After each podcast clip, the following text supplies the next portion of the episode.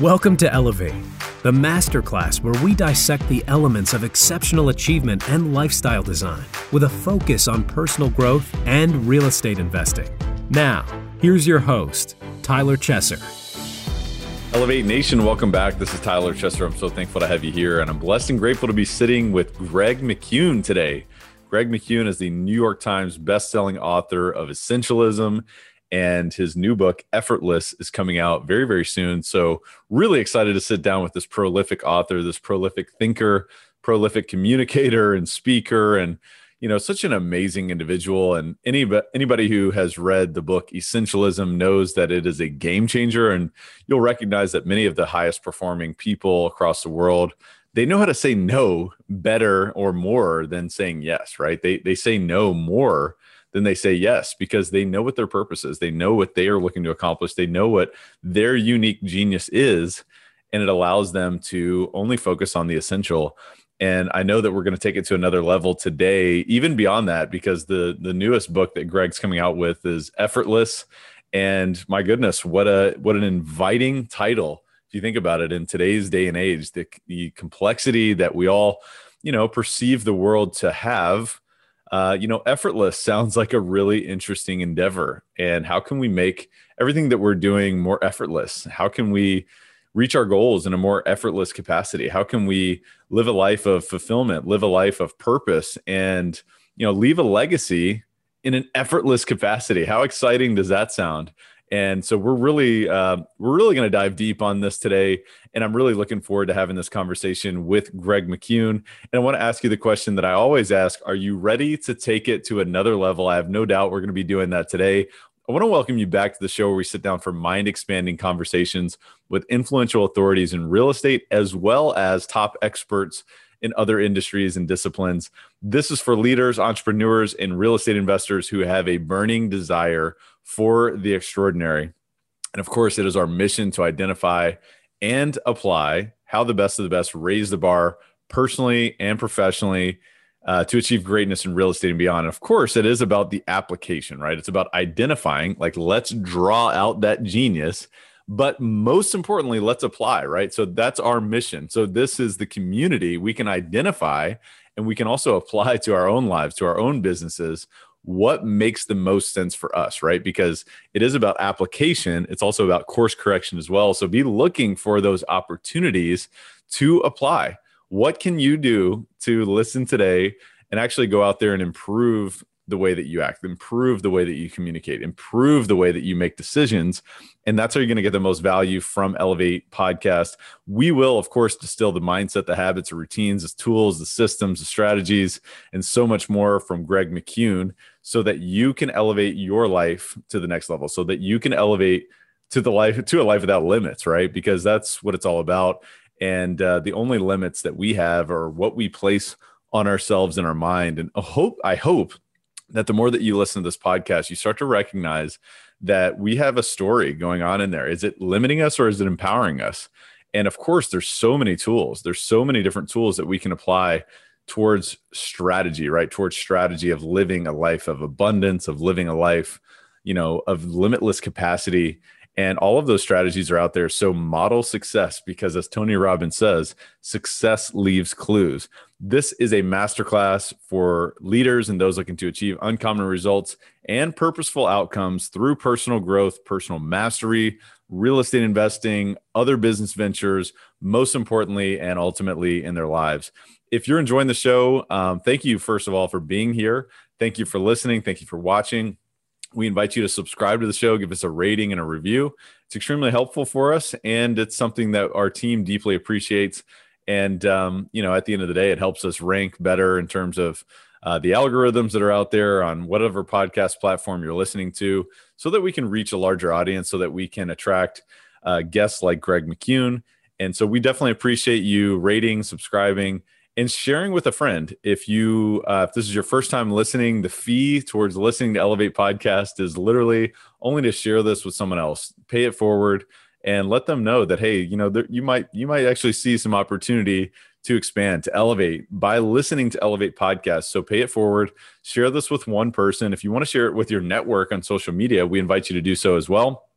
And uh, with all that said, I'd love to dive in here and introduce you to Greg McKeown, who has dedicated his career to discovering why people and teams break through to the next level and others don't. And you know, this is the perfect person to have this conversation with today. The definitive treatment of this issue is addressed in McKeown's New York Times and Wall Street Journal bestseller, Essentialism The Disciplined Pursuit of Less, as well as frequently being the number one time management book on Amazon.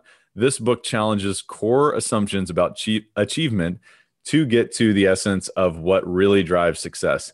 McKeown is the CEO of McKeown Inc. Clients include Adobe, Apple, Google, Facebook, Pixar, Salesforce.com, Symantec, Twitter, VMware, and Yahoo. His writing has appeared or has been covered by the New York Times, Fast Company, Fortune, HuffPost, Politico, and Inc. magazine.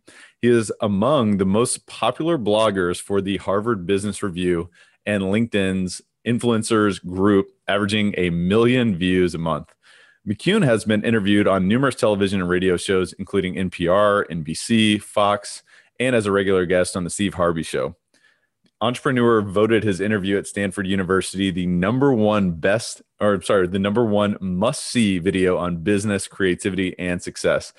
And of course, Essentialism was voted by Good Read as the number one leadership and success book to read in a lifetime. Wow, that's amazing and uh, so much more. I mean, he's an accomplished public speaker. He's spoken to hundreds of audiences around the world, including Australia, Bulgaria, Canada, China, England, India, Ireland, Italy, Japan, Singapore. I mean, you get the picture. This is an individual who is a, a big time contributor in many different capacities. So we're blessed and grateful to have the opportunity to speak with Greg McKeown today. So I invite you to enjoy this amazing podcast discussion with the one and only Greg McKeown. Greg, welcome to the show, sir. How are you? It's great to be with you, Tyler. Thanks for having me. Well, it's my pleasure, and I, have got to, you know, make a quick plug to the audience because I'm really excited about, you know, not only having you on the show, but I've got to encourage the audience to go subscribe to the What's Essential podcast right now. Uh, before we dive into this conversation, because you know, first of all, we're sitting down together, and I just appreciate you. I appreciate your work but I wanted to encourage the audience to do that because there's a way for for the audience to not only get an introductory of you if maybe they're not familiar with you, but they can go dive deeper not only into your work into your mind, but you know it's right there on the podcast app. So I wanted to just start with that. But but Greg, I just want to welcome you to the show and. Um, if you have an opportunity to share a little bit more about yourself, sort of behind the public image, behind the bio, all that stuff, that would be great if you don't mind.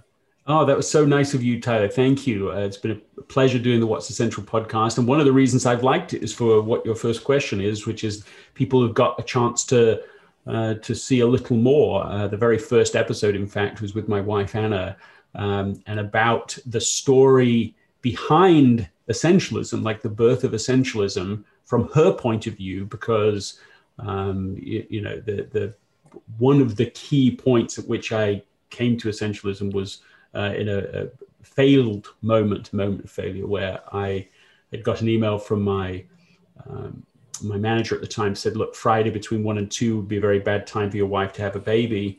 Um, you know, and uh, there we were Friday morning. Uh, we're in the hospital. Our daughter's been born in the early hours, and instead of being focused on the most essential thing, the priority, uh, I was yeah, still have my phone out. I still got my laptop out. I'm trying to keep everybody happy and I'm trying to do it all. And so I went to the meeting and afterwards, even I remember my manager saying, look, the client will respect you for the choice you just made. And the look on their faces didn't evince that sort of respect. Uh, but even if they had, it was clear to me and is now in hindsight that I'd made a fool's bargain. Um, and what I learned from that was if you don't prioritize your life, someone else will. But what's interesting with the podcast, I was a little hesitant to even do it in a sense, was that we just had this sort of almost live conversation with my wife's point of view about that experience, what it was like for her, what she learned, what you know, what she felt about all of this, and and so um, you know, this is this is one of the reasons I think podcasting is such a, a an amazing medium is because you can really have these conversations. And it's now typical that it happens that people will reach out and say, uh, will talk to me about something. Oh yes, how's this going? How's that going? And I, I find it's, it's, it's like, how do you even know about that?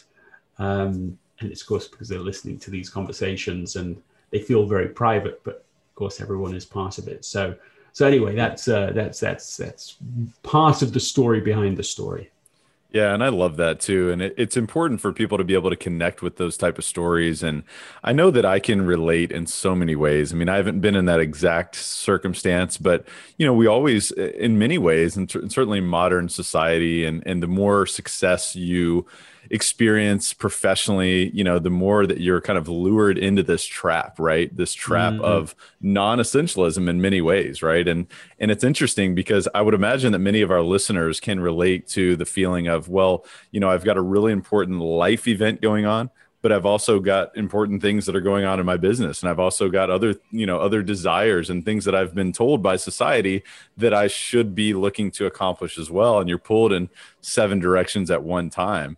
And so almost that moment, you know, that you experienced, you know, going back, obviously it's it's I would imagine at in some ways it was a kind of a painful memory, but also it, it created this path for you to really dive into, well, how can I create these priorities? How can I, you know, develop my own values hierarchy, so to speak, and, you know, start saying no to things, right? Is that if you reflect back on the moment, is that sort of the gift in that? Yes, I think it, I think that is true, um, and and it's an ongoing process. Um, the the the challenge. I was just on a walk with Anna this morning, and one of the things that she was talking about, she's giving a presentation on essentialism, and she was um, she was really trying to sort of express why she thinks people get pulled into non-essentialism. And she says for a lot of people and she is her opinion you know maybe, maybe particularly women uh, get pulled into it because of fear. Uh, it's, it's, there's a fear of missing out of fomo but there's many other kinds of fear. A fear that if i don't do this thing my child will not have the opportunity that they that we want for them and we want their lives to be exceptional too. But i think she has a great point and i think that you know fear can drive even successful people. In fact, for sure, fear can drive otherwise successful people because they have something to lose. And the more you have to lose, the, the greater the fear can be, in fact. And so I, I think it's, it, it is interesting to try and think about not just how to become successful, which I mean, there's a lot that's written about that. There's a lot that's been studied, but what to do once you are. And essentialism is really specifically written for what to for what you, you need to do once you are successful. Yeah, and it's almost like one of those things too where, you know, it can allow you to reach greater levels of success. It's almost like, you know, you think of a rose bush. I always think of this. You think of a rose bush, and if you want a rose bush to grow and be more, you know, fruitful for lack of a better term, you prune, right? You go out there and you cut, you know, off the dead buds, right? And it allows and it gives it more space to grow and perhaps to step into more of your zone of genius, right? What are you designed and destined to do? But it really resonates to me, you talking about fear, right? Because you know, sometimes you find yourself, or if you check in with it, or I know I do myself, I check in with, hey, I'm really busy and I'm doing a lot of things. And the question is, is that busy, you know, inadvertent or, you know, non thought out action or indiscriminate action and lazy thinking? or have I really thought through what are what are the action steps I'm taking? So I think that really resonates with me and thinking mm-hmm. about well, wait a minute, have I really thought about if I give myself some space, maybe I'll experience some fear, but perhaps I can step into the greater destiny that I have. So, anyway, but Greg, I really appreciate that. And I actually wanted to, believe it or not, I wanted to go through a couple tweets that you had put out recently, and one of which is actually pinned to your to your Twitter uh, profile. And mm. I loved this. You said burnout is not a badge of honor. Mm. And um, you know, what do you mean by that? I, it really struck me, but I'm curious to hear your thoughts behind that that statement. Uh, that's it. That's a really great question. Um, the, you know, I've given you sort of a story here in this conversation about the birth of essentialism, and, and this is a little weird because, in a way, that what you just asked is about the birth of what I've been doing since writing essentialism. So essentialism has has become a bit of a, a movement um, globally, and, and and of course, there's lots of work left. It's been this amazing experience. It, it changed everything for me personally. Um, you know, it, the, the, once this came out, it was like a blur. Um, traveling all over, speaking at events. Went to one event, just literally 300 people around the, uh, the you know, the, the you know, the shop they sell out the books never happened before you know that was sort of that was life. And and in addition to being whatever the father of essentialism um, i was also by this point the father of four children. Mm. and so i am being more selective at this point than i have ever been right? And that's like the core of essentialism is to be selective and thoughtful to do less but better. And i was trying to apply that. Uh, it, but I still found myself still with a problem. And um, I, in fact, one, one time when I was traveling, uh, working with these entrepreneurs, and, and someone brings up, and you've heard it, and everybody listening, I'm sure, has heard it as well, the uh, the, the, the big rocks theory, right? You know yes. what I'm talking about, right? You you already know, don't you? Tell me what it is, just so that I'm not monologuing. Yeah, so it's so I'm I'm I'm picturing in my mind a jar, right? And yep. I've got I've got materials to the left of the jar. You've got a big rock, you've got pebbles, and you've got sand, right? So right, uh, and you know the only way you're going to fit all those in is if you put the big rocks in first and let the pebbles and the sand fill the small spaces around it. But if you do it backwards, you're not going to be able to fit in all the materials you, you, nailed it. It's exactly what it is. And and as they, I was talking with these entrepreneurs. I'm in, I'm traveling. I, I just start to think, yeah, but what happens if you have too many big rocks? Like the metaphor only goes so far. What happens if your priority, primary responsibilities are themselves too much? They don't fit in the jar. What do you do then? Mm-hmm. And as I'm having this thought, traveling, uh, you know, I get a call from my son, but he's on my wife's phone, which definitely got my attention. Doesn't normally do that. Um, and he, it's a video conference, and he looks panicked. He's, he's white face, uh, you know, just pale face, I should say. And he's he's uh, and he's trying to explain something. You know, yeah, Eve, she was eating, then something happened, and and I, mean, I can hear my wife just you know turn the phone around so he can see what's happening. And what is happening is that my uh, one of my daughters eve is having a massive um, uh, clonic seizure. Mm. and uh, and and so suddenly i'm in this situation where i'm already being highly selective already feeling like there are too many rocks big rocks important things that matter that i want to do. But i also now have this significant challenge, you know, this crisis really. Um, I won't get into all of the backstory to this, but but what what was what was happening there was the beginning of a, a massive discombobulation of her uh, of her capabilities. It wasn't like just a one-off thing, or a uh, it was the you know effectively the loss of uh, of, of, personality, of, uh, of temperament, and and no diagnosis whatsoever. So I am now being tested beyond my previous understanding in a whole series of ways. And I came out of this with a, first of all, an awareness like, wow, I mean, like what got you here isn't going to get you there. Mm. Like th- that you're going to have to learn something new, a whole new way of operating because you still want to make a bigger contribution in life. You still want, but you are way beyond capacity. I even said to my wife at one point, you know, like, I, I, you know, and I didn't want to say this, right? I'm the, I'm the, you know, I wrote essentialism. I don't want to have to say, which I did. Look, Anna, I, I I'm not well. Mm. Yeah, it's just all so much too much. And what I learned from that experience really was this, which is that I was doing the right things, um, but doing them in the wrong way. Right? I'm like I was like a um, um, weightlifter who's lifting, you know, with my back. I, am I'm, I'm like a, a, baker trying to knead all of the, uh, you know, the dough by hand instead of by a machine or something. Like that, that, that matters. Essentialism uh, is about doing the right things, figuring those few vital, few essential, important, critical things. this new approach, I just am calling effortless. It's the name of, of, of I managed to codify this whole experience in this, what I've learned in a new book called Effortless. You know, essentialism is about the right things, effortless about doing them in the right way.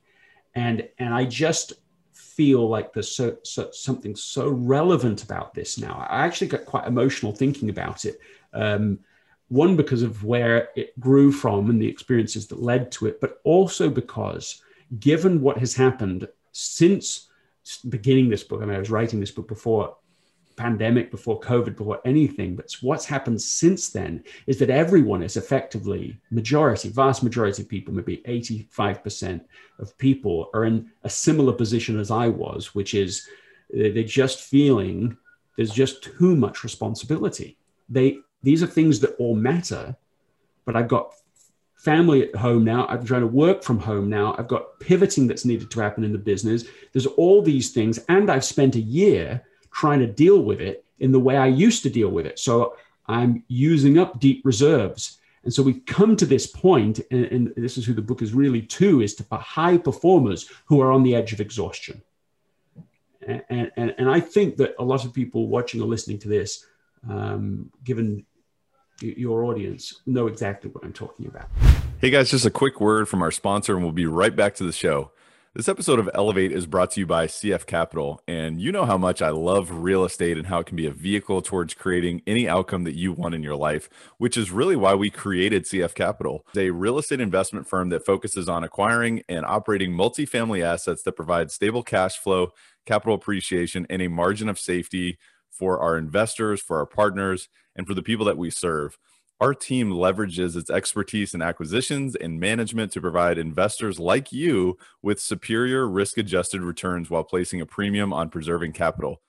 Our mission is to provide property investment and asset management solutions to help investors maximize their returns by investing in high value multifamily communities. Our philosophy is that we can elevate communities together through this process. And I want to invite you to go check out cfcapllc.com because we have a free ebook that's called The Bottom Line The 10 Ways to Increase Cash Flow in an Apartment Complex. And I want to tell you that this is a value packed ebook. So I want to want to invite you to go check that out right now at cfcapllc.com. I think you're going to get a ton of value just from reading this whether you apply it to your own business or whether you educate yourself further on what it would look like if you invested with CF Capital. So go check that out at cfcapllc.com. Again, that's cfcapllc.com and enjoy the rest of the show.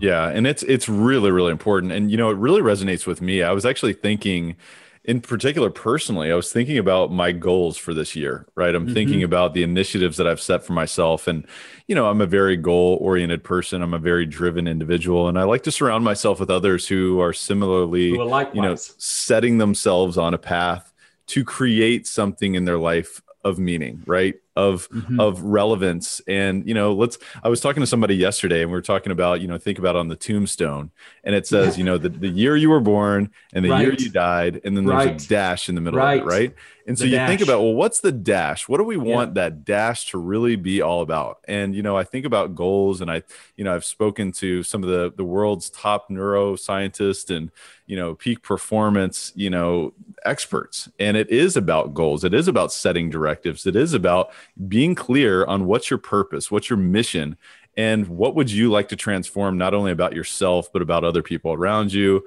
What are you most passionate about? And so you know this does resonate with me very deeply and i know it will for many of our listeners thinking about too many initiatives right? Because you get inspired and you think of well you know we're multifaceted. We are multifaceted. We're not just one dimensional so but there's a paradox right? There's a point where you reach perhaps too much.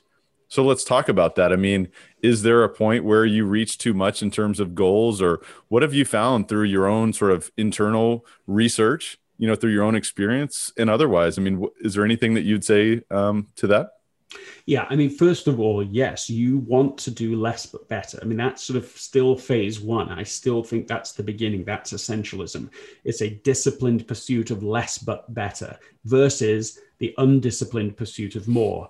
There's always more. You've got to be careful that that is not your not your your god your guiding factor just more and more and more and more i mean that that that there's got to be something wiser more centered than that success is a very poor teacher, said Bill Gates, right? Like he, he mm-hmm. knows what he's talking about, that you can't let success itself guide you.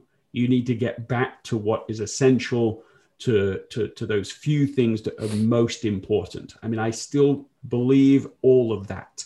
And there's then phase two, which says if I have curated the right list, if I am confident that the things that I am pursuing are now the right ones, but it still feels like too much, which I think most working parents, for one example, feel right now uh, en masse. I mean, that's like, as I said, 85% according to a large survey recently done, uh, published in Harvard Business Review, suggests that they feel their well-being is, is, is worse than it was one year ago. I mean, that's just one, one tiny data point. Um, so, so, I'll give another data point is that is that uh, only nine percent of people in Britain, according to a YouGov poll, want life to go back to how it was before. So while they don't want this, they don't want that either. They want to move forward to something new and something different. So if you put all of that together, it says don't just be highly selective. Do that first. Be an essentialist. But now you've got to find an effortless way of living and that that's not just a nice to have it's an absolute it's a survival technique in order to be able to thrive in a world that's full of unexpected challenges. Uh, and and and you know and what you can do about this. So so i think that i mean maybe one of the things i would say to you is maybe just turning this around for a second is, is to ask well what is something in your world that is hard for you. Uh, it, you know, it's it's it's really important, um, but you wish was effortless. You know, it's a it's a great question. I think um, I think every day is a challenge in in, in many ways, and, and in some ways. And I'll also just say back that you know I think that those challenges that do feel like you're putting t- forth ton of effort that become effortless later through repetition and that you know is very rewarding. And so I'll, I'll, say that. But what would i like to be more effortless you know these days? I mean you know First preparing, yeah let's let's start there. Um, you know i would probably say you know in terms of the real estate market i'll say that because we're we're multifamily real estate investors and we invest in properties across our region and I will say that it's challenging to compete um, in the current marketplace just due to a bunch of different dynamics. So that's one thing that I would say personally, and obviously that's somewhat external. But how do we get a competitive edge on top of our existing strategy would probably be the first okay. thing. Let, let, let's get that to some specificity. Like, yeah, what what is the goal you have? You know, there's some gap you're describing. Mm-hmm you want something to be easier to, so what does done look like for you? Yeah our our goal is to make one acquisition every quarter. And so uh, does that does that make sense? I think so. And and is what you're saying it is it that in the past you are hitting that goal but it's just harder than you want it to be? Or is it that it's really hard and you're not hitting the goal yeah, we've hit it in the past, and currently we've been, you know, we've been outbid on many deals recently, and there's been a lot of competition. So I know a lot of the listeners will be nodding their head mm-hmm. and have similar experiences. So this will be really useful. But yeah, I think recently it's just been more competitive uh, because investors who invested in different asset classes pre-COVID, pre-pandemic who have said, you know what, retail, office, I can't see this making a ton of sense anymore. So let's take our capital and put it into a more safe haven and apartments, multifamily, of course, industrial as well, has been asset classes that have received a lot of that attention. And those prices have, you know, gone up. Those yields have have diminished, and so it's made it more challenging for us to make deals work, as well as be awarded opportunities. So, does that make sense? Mm-hmm. What is your um, so so are you? I assume that you're in like enterprise purchases. You're not talking about a residential purchase. So correct. So, yeah, apartment communities. Um, apartment so communities, multifamily okay. apartment complexes. Mm-hmm. Okay, and and the thing that's making it hardest for you right now is is just this highly competitive market. I was just talking to a realtor in in um, in Arizona, and they were saying that there are fewer houses on the market right now than they have ever seen you know in literally 30 years. There's just not the just they're going instantly. The price is going up and up and up. It is feeling a bit bubbly i you know you know mm-hmm. i think to those paying attention right? But it means that you're in this hyper competitive space is what you're describing. Is that that's right? right. That's right. Yep. And and so just give me a second like why does this matter so much to you you know it matters because you know if you think about the um, the macro environment that we live in. You look at you look at capital being uh, created and injected into economies all over the world to a higher degree than they ever have been, and you think about financial safety for people. And of course, our company, you know, we raise private capital and we partner with investors to protect and grow their wealth so that they can use this vehicle as a practical vehicle towards doing more in their life and making more of their life talking about that dash right? And so you know for us to partner and, and make these type of acquisitions gives people a greater capacity towards making everything they can within their life right? So they can have more stability in their income they can have cash flow they can build wealth and they don't have to worry about something like the stock market which you never know. I mean on a whim it could be up 30% or it could be down 30%. And, and so um, does that make sense, Greg? Yeah. What, what I think I heard you say is that you feel a responsibility to your, to, to the people you represent uh, that that you you go look I, I want to deliver value for you yes i want to i want to you know i'm looking for stability in my income too i'm looking for getting to the next level in my own uh, financial uh, pursuits and, and goals but i also feel this fiduciary responsibility to you to deliver great value for your trust in giving me, you know, in giving these funds to me. That's so true. That's perfect. What is um, what is your current process for discovering the uh, these how these these sort of larger housing rental housing apartment complexes what's the process for discovering something that's that's for sale. Sure. Yeah, we um you know, it's funny because we look at nearly a 100 deals before one makes sense. And um, we've got uh, different brokers in different markets that are our target markets that typically will bring us opportunities whether they are on or off market. And so we've got a deal flow sort of pipeline that we uh, we communicate with our brokers on a very consistent basis. And in fact, like last week, we had like 15 new deals that we started underwriting. And so once those deals come to us, we work with our analysts and our underwriting team, and we decipher all of the details and myself and my business partner start making decisions and we say hey we're going to go tour this property are we going to go tour the comps are we going to dig into this opportunity? And then we'll take it to the next level and say, hey, we like this or we don't like this. It's basically a yes or no. And here's where we like it. And when we like it, we make an offer and we start negotiating. So uh, whether we're competing or not, you know, more times than not, recently we've been competing to a very high degree. So that's what's been going on for us. Mm-hmm. It, it, it's to me, this is it's, it's interesting, and it's a good it's a good just let me just pause for a second typically when people are trying to get to the next level of success, what they want to do, what they think they need to do, is well, we've got to work harder. We, got, we just got to work harder. We've got to work smarter.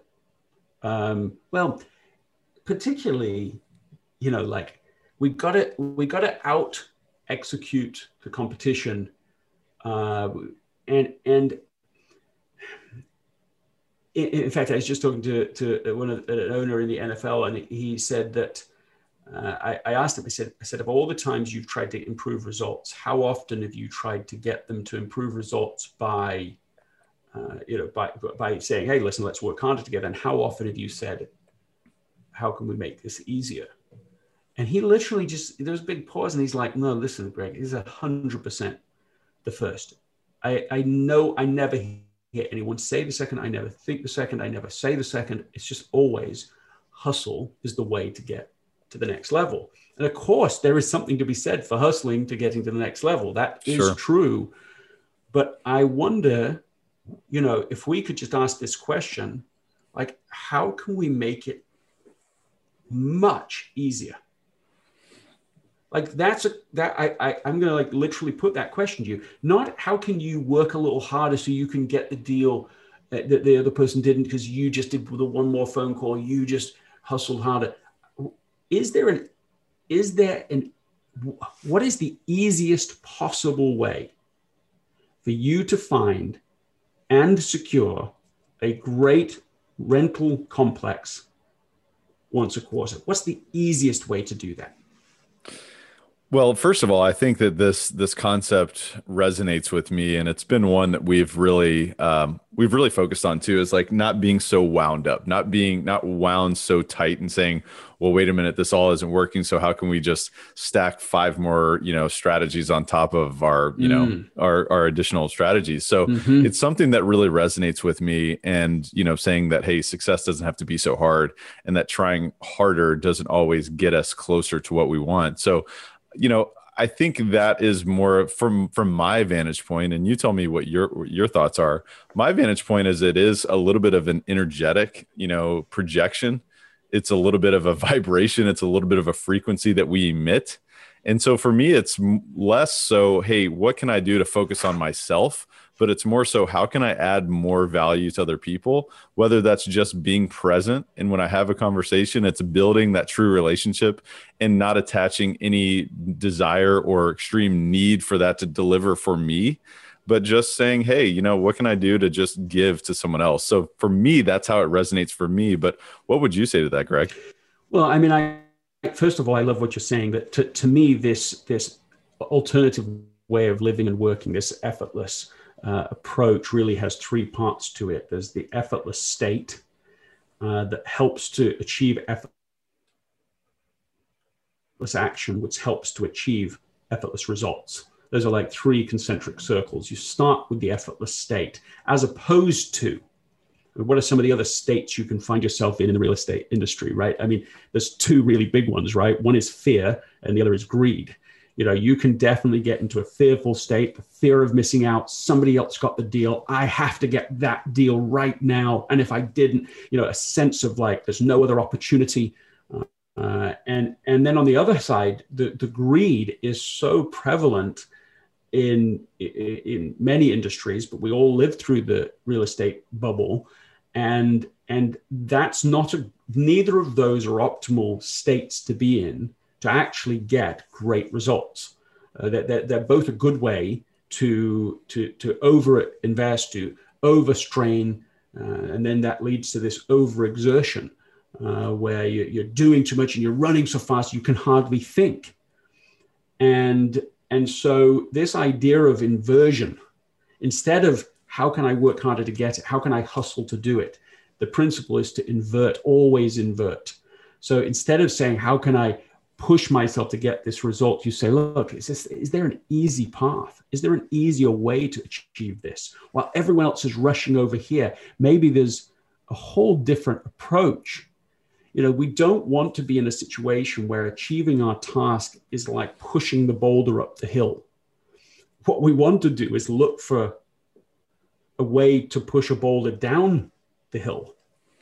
Uh, I, I'm thinking like Warren Buffett, who says, I'm not looking for seven foot uh, bars to jump over. I'm looking for one foot bars I can step over. That's the most successful investor you know, in modern history, saying that his, this is also his phrase, he says, his investment strategy borders on lethargy. when he met with Bill Gates, and Bill Gates was, you know, just packed, his schedule packed, Warren Buffett shows him his hand, pulls out his his little uh, paper calendar, and it says uh, it shows him his like what his plan is for the week. There's only one appointment, and it was to get his haircut. uh, that's the whole thing. What is it that Warren Buffett understands about how to become highly successful that maybe the rest of us haven't figured out yet? What he's inverting, always invert see it from this different perspective. So when you fight faced with a highly competitive situation, don't ask how do I just, you know, work even harder against my competitors. It's like, what, is there an easier way? What's the easy path? What's the effortless way to achieve the result I want? You can still go after the result that you want, the thing that you feel is essential, but what if there's a different way of doing it? Uh, I'll give you just an example. It's outside of the real estate industry, but it illustrates the point at Southwest Airline uh, when they were first starting off. By the way, right, Southwest Airline is a company that give you you know largest return on your investment over a 30 year period uh, from 2000, 1972 to 2000 uh, to 2002. If you'd put a dollar in all the companies in the S&P 500, Southwest would have given you the biggest return on investment, which is an unbelievable thing. That's more than Apple or, or Microsoft or, or, or uh, uh, Google, of course, but but but also Exxon and, and and McDonald's and all of these other. So, how did they approach decision making along the way? Well, they were certainly essentialist about it, highly selective, highly strategic, but also there's this great uh, story I came over in, in, in researching this that uh, that when they were trying to work out at the time, all the other airlines used a particular ticketing system, and they had to choose whether to spend the two million dollars installing that system, just like everybody else had, uh, or to have you know confusion in their processes they currently had. And as they're leaning towards it, like, well, do we spend the $2 million? It's a lot of money for a low cost carrier with a young company, or do we, you know, do we just take the hit? And finally, they just said, you know what? Do we care what Continental says a ticket is? And they're like, no, we do not care about what they think it is. We don't have to do it the way the competitor is doing it. And what they came up with is that they would just print, this is your ticket on your receipt when you when you came to the airport. That was their solution. They saved $2 million, which maybe that sounds a lot, maybe it doesn't, but it's an illustration of invert, always invert. Ask this question. It's like magic, seriously. Mm. You figure out what's essential, what's the most important thing I need to do today, what's the priority, and what's the easiest possible way to do it. When you're faced with complexity, when you're faced with something overwhelming, when you're, uh, you, you know, there's um, uh, when when you're I'll give you an example. Um, no, actually, I'll pause. I feel like I'm I'm absolutely just like monologuing now, but uh, but I I feel like whatever the situation you're in, when you're trying too hard, when you're procrastinating something, I'll give you a small silly example. Uh, I had a, a when I was when I was writing about this, I was looking around my, I was discovering it really. I was looking around my office and there was this printer that, that had been sitting there for two weeks. We'd replaced a printer at home. And every time I looked at it, it's a hassle. I don't, and I'm like, I got to get rid of that. But where do I take it? Do I send it to a, you know, do I have to take it to like a special place so they can, you know, because it's, it's, it's tech and I don't want to just throw that away. Obviously, that's not responsible. And or do I sell it? I don't know where to sell it. I don't know how much. And that's, and it was enough. That all happened in like five seconds in my head. It was enough. Every time I saw it, I was like, okay, I'm not going to deal with that. Right. It was too, it was just enough overwhelming that I just wanted to move to something else. And then I asked that question in that moment, what's the easiest way to do it? And, and as soon as I ask the question, I look up and there's some workers outside and, um, uh, and I thought, well, I wonder if they want it. And so I, t- I literally walk outside and say, hey, listen, I got a printer. Would you like it? Yes. I walk inside, I pick it up, I give it to him. Within two minutes of asking the question, the problem wasn't just solved intellectually, it was actually executed. Wow. And so I, I, I just put this question out there. It sounds so small, so tiny, so incremental. It's just, it's, but it's a total game changer. It's the closest thing I've ever found in terms of going from successful to very successful. The closest thing I've ever found to magic. you ask the question, suddenly your brain is searching for something that none of your competitors are focused on because they're just trying to do more of the existing strategy. Your job is to ask, what's the easiest way to do this? And the easiest way is almost certainly not to just compete harder with them. That's extremely powerful. And, you know, it really resonates with me because I've learned that at any moment in time, our brain is processing millions of pieces of information. And that's why, going back to the earlier part of the conversation, we're talking about rocks or objectives or roles or whatever you want to call it. You know, the mechanism about getting clear on what you're looking to accomplish gives your mind or the reticular activating system an opportunity to find opportunities to leverage in your environment or to take action in your environment. And this this question, which is a very powerful question, so thank you for blessing us with this understanding, this simplicity, which is ultimately the most ultimate sophistication that you can mm-hmm. really step into. So I really appreciate that. And you think about, you know, this powerful question can give you powerful opportunities to create better results. And it can give you the clarity to see what's available in your environment. Like the simple example you used with with Southwest Airlines is a great reminder because sometimes it's right right in front of us. And the same thing with your printer. It's like the person is right there. That person wants what you have. So it gives you the opportunity to find the answer just by asking yourself that question. Is that what you're saying, Greg?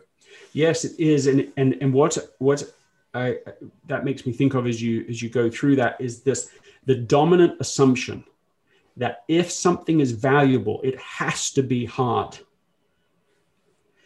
That dominant assumption means that as successful people who want to become very successful, you also assume, well, the answer is therefore to work very hard. If I'm successful working hard, I need to work very hard in order to become very successful. The logic is pretty sound, other than it isn't how it works at all. So, as you move beyond effortless state, as you come back into this more centered place, which I think that question can help you do, you also then have to discover a sort of an effortless way of doing.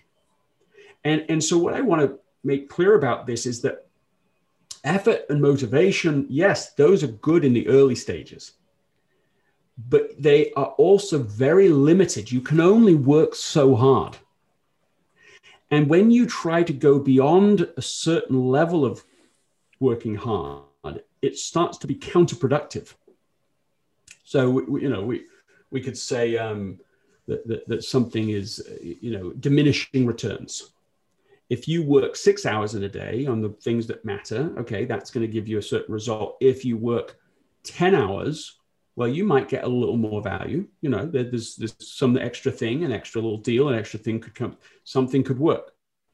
If you work 20 hours, you're not just going to be in diminishing returns, right? Diminishing returns is where every increment of effort gives you less value, additional value than the last increment of effort. But there's also a place where you go beyond diminishing returns and you are actually in negative returns. And this is a real risk factor, a red flag for people who want to become successful at success. If you find yourself in negative returns, what's happening is that every increment of effort you put in now, you are getting less of your total result. You are actually going to get less results than if you stopped. So when you ever get into negative returns, you better stop right then. because every ounce after that, you are going to reduce your overall effectiveness. You're going to make bad investment decisions. You're going to burn out relationships. You're going to start misreading cues from potential customers or internal staff and so on. And so this problem of overexertion, the, the, the great thing here, there's a piece of good news, which is that if you can become aware of overexertion, then simply by doing less, putting in less work, less efforts, we can talk about specific ways to do that, uh, you will get a better result than somebody else.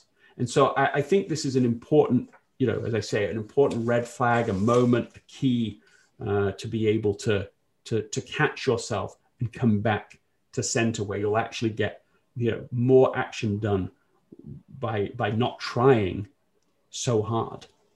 I, I totally agree. And you think about, you know, how effective you are when you work 20 hours a day. I mean, obviously, it's very unlikely that anyone listening is working 20 hours a day, but you get the sure. point, I guess, where where you know Greg is going with this. And um, you know, one thing I think is really interesting is when you think about work and and and striving forward. And a lot of times we're thinking about results in the now or outcomes that we're looking to accomplish but sometimes we don't think about what we're actually becoming as a result as well in the moment and through that process and actually and and this is a little bit of a switch gear in terms of what we've been talking about but mm-hmm. i actually was really interested to ask you about this as well because you actually tweeted this as well and i i normally do not prepare for podcasts just by going through a, a, a tweet storm or, or what have you but i found but this you to liked be, it Yeah, I liked it a lot. And if you really think about this, you you wrote, "Don't learn to do, but do to learn." Mm-hmm. And that was just another simple way that I saw that you have flipped a very simple idea and made it very profound. So, could you expand upon that and what you meant by that? Yeah, I can. And I'm going to do something that's like unusual, but if, if you don't mind, I want to read something to you. Can I? Please, please. So, um, so this is this is a story that I came across that I just love so much, um, and and it, it's it just fits directly with that quote, but it's also also true for this idea of effortless action uh, and and it, it's it's, it's just, this is it. It, it. In 1959, a British industrialist named Henry Kremer had a dream of a future where human-powered flight was possible for the masses. Determined to do anything he could to make that dream a reality, he launched the Kremer Prize.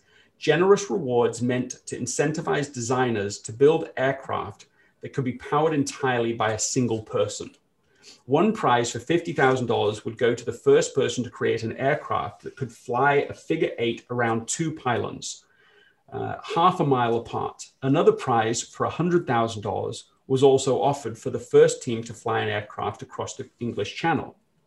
Given the aeronautical achievements of the time, constructing what amounted to a workable flying bicycle seemed like a realistic challenge to him.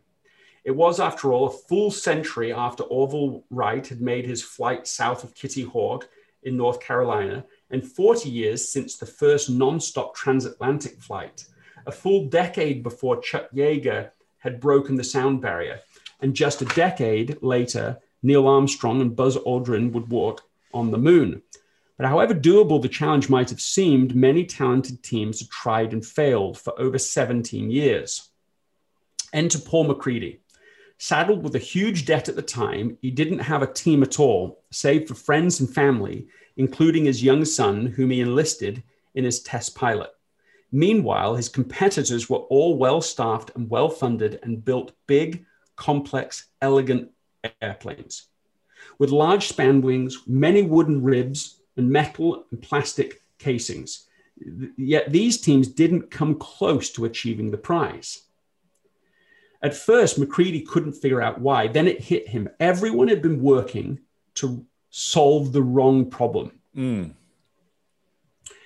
Um, the real challenge wasn't, know, I just love this, wasn't to build an elegant aircraft that could do the figure eight on the field around the two pylons. It was to build a large, light aircraft, no matter how ugly it is, that you could crash then repair, modify, alter, redesign fast. That was when he suddenly realized there is an easy way to do this. so MacCready and his son immediately got to work on a model inspired by one of the simplest, most aerodynamic natures. It's, it's bird flight. They called it the Gossamer Condor. Um, it weighed 55 pounds. It looked amateurish, um, especially compared to all these unbelievably sleek models that all these other teams have, have built and just made these amazing things. But over the course of just a few months, it was this, um, it was Gossamer Condor. It was like more than 200 flights that they made. Um, I mean, they would, they would fly and crash on the same day, sometimes more times than their competitors would fly and crash in the whole lifetime of the plane.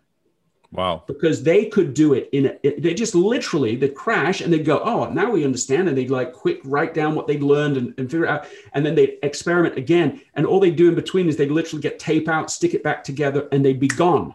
So within a few minutes, they would have their next test. Whereas in sometimes these other massive planes, these gorgeous things that have been built might take six months to go and try and take one more test. And so this was the key. So, so um, it was the 223rd flight uh, when the Condor completed the figure eight challenge, won the first Kremer Prize. Two years later, they would win the second prize, and the Gossamer Albatross successfully crossed the English Channel. The brilliant insight uh, wasn't the advancement of some amazing, you know, flight insight. It was simply that focusing on the elegance and sophistication of the aircraft was actually an impediment to progress. The ugly aircraft that could be crashed, repaired, re- redesigned was what really gave them the key uh, advantage. And so this is all within the principle of like, don't learn to do, do to learn. You want to make failure as cheap as possible so that you can learn faster. And, and I just sort of summarize all of this is it's like you got to it's like you got to have the courage to be rubbish, mm-hmm. so that you can make you know more mistakes but cheaply compared to your competitors, so that you are understanding the market faster, you're understanding where to put your investment quicker, because you're learning faster than your competition. And it also gives you the confidence to fail because failure is feedback, right? Failure is how you can make course corrections. It's how you can improve. Because if you never put yourself in a position to fail, you're never going to know what doesn't work. You're never going to bump into your zone of competence so that you can expand that a bit further. Is that what you're saying, Greg? Yeah, I mean, if you if you are in a stable environment where you know pretty much how things are right now and pretty much how they're going to be in the future, then you could do a potentially a very long, you know, a very long-term learning process. But if you're in an environment that is that is volatile, that is uncertain, that's ambiguous, then you ha- then then the, the your learning mechanism must be akin to that reality. You know, you wouldn't you wouldn't try to row, you know, like these these amazing rowing teams that you have if you were in White Rapids. Uh, you know, row team is exceptionally great. It works for that reality. But if you're in a different reality, you need a different response, a different way of working. And I mean, what is our current reality? What has the last year been? what can we extrapolate from that is likely to be the case for 2021? I mean, everybody, hey, 2021, it's going to be so great. We're going to turn the corner. It's going to be, yeah, but that's not how it actually is. We just have this enormous set of uncertainty still. And that doesn't seem, in my sense, to be going away at all. So we need a mechanism that helps to make action as effortless as possible in this reality. This is such a powerful conversation, Greg. I've really enjoyed it. And uh, I'm just super grateful for you taking time and for you being here. And I know that we could probably go on for hours and hours and hours. And I want to be really respectful of your time. Maybe we'll even have part two because I'm so excited about this book. I'm so excited about your work. I'm so excited about your beautiful mind and really being able to dive into the crevices of that and your passion because I can feel your passion, you know, here. Uh, and and and I, I really want to uh, be respectful of your time and dive into the rapid fire section of our conversation. Let's do it we call the rare rare air questionnaire it's all about being uncommon it's about making decisions it's about you know asking yourself hey what is the way for this to be easy right? What is the easy path here? And mm. um, you know sometimes that's a tough question to really step back and ask ourselves. But the first question that i have for you as uh, being a great author yourself and and being such a, an admired writer uh, i would imagine you're also a big book fanatic like myself. Uh, are there any books that have been very impactful for you over the past few years that you'd point to outside of your work? Um, yes i've I've enjoyed um, reading fiction. Uh, a man called uh, Ove uh, is, is, a very interesting, well written piece. I read Anna Karenina and really enjoyed that. Um, I've loved historical work. Um, um, the, uh, John Adams uh, uh, biography by David McCullough um, I just called and spoke to David McCullough's wife just recently. David McCullough is not well now, but uh, loved talking with her and just thanking her for the for the for the gift of you know her and of him. He's he's been a tremendous, um, uh, tremendously impactful uh, for me. So yeah, those are some of the things that I've been reading. That's awesome, and um, I love that because some of the people that I admire most uh, speak about reading fiction and how important that is, and not only just from mind development, but also creativity and learning, and you know, uh, really understanding deep truths as well. So we'll put links in the show notes of those books, as well as, of course, Greg's books uh, on effortless and uh, essentialism. And so, um, definitely excited about that. But aside from our discussion today, Greg, um, you know, what are the top two or three ways that you elevate your life on a daily basis? Um, I mean, I, I, mentioned one of them. This um, it started the pandemic, going for a walk with my wife every hour uh, uh, for an hour every day. And at first, at first, it was a little tricky to do that. Um, you know, we weren't in a good flow about it. And I don't just mean the schedule of it. I mean actually going out and walking and talking. We could get onto all sorts of sensitive subjects or be on a different, a different, you know, different wavelengths. Or, but we just carried on with it, um, and it's just become this totally essential practice uh, where we have space to of course reconnect so that's great for marriage and unity and quality of life because you know relationships are, are equal your quality of life. Um, the, the, but it's also been great just to have space to think uh, and to talk and to dream. And it, you know we don't neither of us bring our phones not even to take pictures of things because we just want to actually have a moment outside of it. And it's been i mean i i, I think it's been the most valuable new practice uh, that that i've added in the last year that's great. And I love just the thought of separating yourself from the phone to not be tempted to even get that out and um, that's been really powerful for me in the bedroom is leaving that out of the bedroom and i can't say that i'm perfect uh, but it, it's just an energetic change but thank you for sharing that greg uh, what's the biggest way that you elevate others around you well something that um, that we've found as a family in the midst of uh, not not covid although yes covid um, but but particularly with even this whole um, the, the challenge that we went through with with her over the last two years has been has been just being this rule. After I complain, I will say something I am thankful for. Uh, that's good for good medicine for you as a person, but it's really good medicine for the people around you.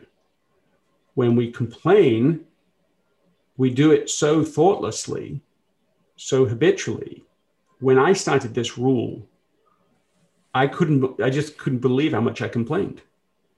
And I think of myself as a very positive person and forward looking and, and, and, and hopeful, optimistic, all of those things.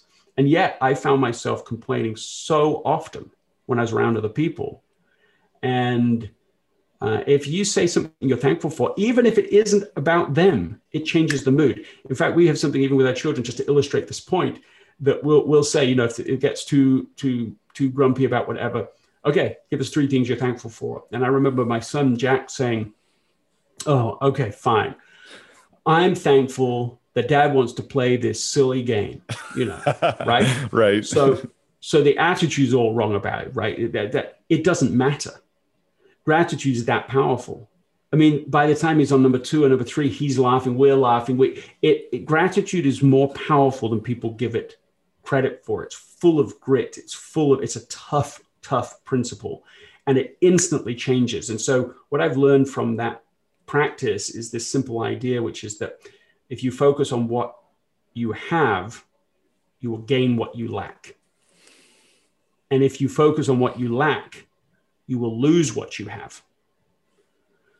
So, this is a, practice with a principle. That is beautiful. That is absolutely beautiful. And I will stack on that just a bit because I actually completed a 21 day, no complaints, no sarcasm, no criticism challenge. And let me wow. tell you, I when I say I completed it, I want to say that I miserably failed at it because, like you, I thought that I was optimistic, you know, and obviously focusing on gratitude and all these things. But it is astounding once you bring the subconscious to the conscious in terms of, criticisms, complaints, you know, sarcasm, and all these things, how much that shows up. And so the three were criticism, complaints, and, um, and sarcasm. And sarcasm, yes. 21 yeah. day challenge. No, listen here. There's 21 days is like almost 21 days too long for that challenge. I know, I know. It's amazing. What we want is like a 21 minute challenge. right, seriously. And actually, I really kind of mean that. I, I wasn't I wasn't where I started. I love the idea. I wrote it down but it's like 21 days. I don't know anybody who is going to go 21 days without criticizing, complaining, or being sarcastic. Literally, no. I never met anyone. No. Um, I got to think about that. I just was talking to a gentleman last night. His name's Lynn Harding, and he he looked after his wife when she was so sick for so long. And I have never heard him complain about that. She's passed away now, and I talked to him last night, and I've never heard him criticize. anyone. I have never heard him complain, and I have never heard him be sarcastic. That is really true. He can do the 21 day challenge. There you go. He can achieve this. the rest of us mere mortals, we need to start the small thing, but it's a great, it's a great challenge, and I and I, I like it for me.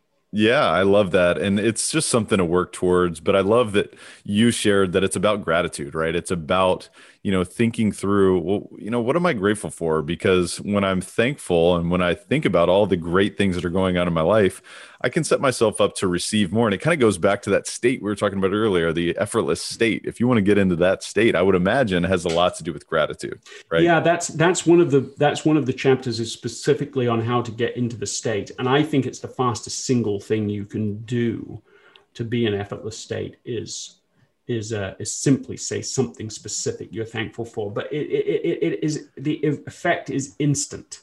Yes. Now, of course, you can get pulled back into a criticism the next second but in any two and a half second period you can you can switch now has a measurement and the now the measurement of now is two and a half seconds uh, psychologists have done these studies and whatever we can get to that neuro, neuroscientists and so on but that's the it's two to three seconds is now and that has great opportunity because it means whatever's happened to you in the past however painful however challenging whatever mistakes you've made whatever everything that's the past in this next two to three seconds, you can change it. And if you can step into that with gratitude, you are instantly now in a new moment. You become now comes from something new, homos, I think is what it's called. It's a new man, whole new being. Hmm. Now is this idea that you get a new chance in every second, every two or three seconds. And uh, I think that's a perfect moment to, to leave it on. It's that, that's delight exactly. to be with you. No, that's exactly right. And, and it's been an absolute pleasure and an honor uh, to have you, Greg. Is there any parting thoughts or words of wisdom that you'd share with Elevate Nation today? Uh, I, I, I, just uh, really genuinely appreciate being here and the people listening and watching being here because they're investing in, in, in not just in themselves, but in creating and designing something uh, important uh, for, for, the, for, for their future and people after them. That's exactly right. And uh, I'm just extremely grateful to have had this opportunity to speak with you today, Greg. I really look forward to continuing the conversation. And I want to encourage Elevate Nation to check out Greg, gregmckeown.com. And, um, you know, look him up on LinkedIn, look him up on Instagram, look him up on Twitter. We will put links in the show notes of where you can find Greg everywhere. And of course, find his book, Effortless it is available on Amazon. It's available everywhere books are sold. And you'll definitely want to pick up Essentialism as well if you have not done already. But, Greg, uh, I just really, really thank you for being here on the show today. Thank you so much. My pleasure. Elevate Nation, we'll see you next time. Thank you for listening to Elevate. If you enjoyed this episode, be sure to rate, review, subscribe, and pay it forward by sharing with a friend. Most importantly, take this opportunity to elevate your results by taking immediate action on what you learned. For more, visit elevatepod.com.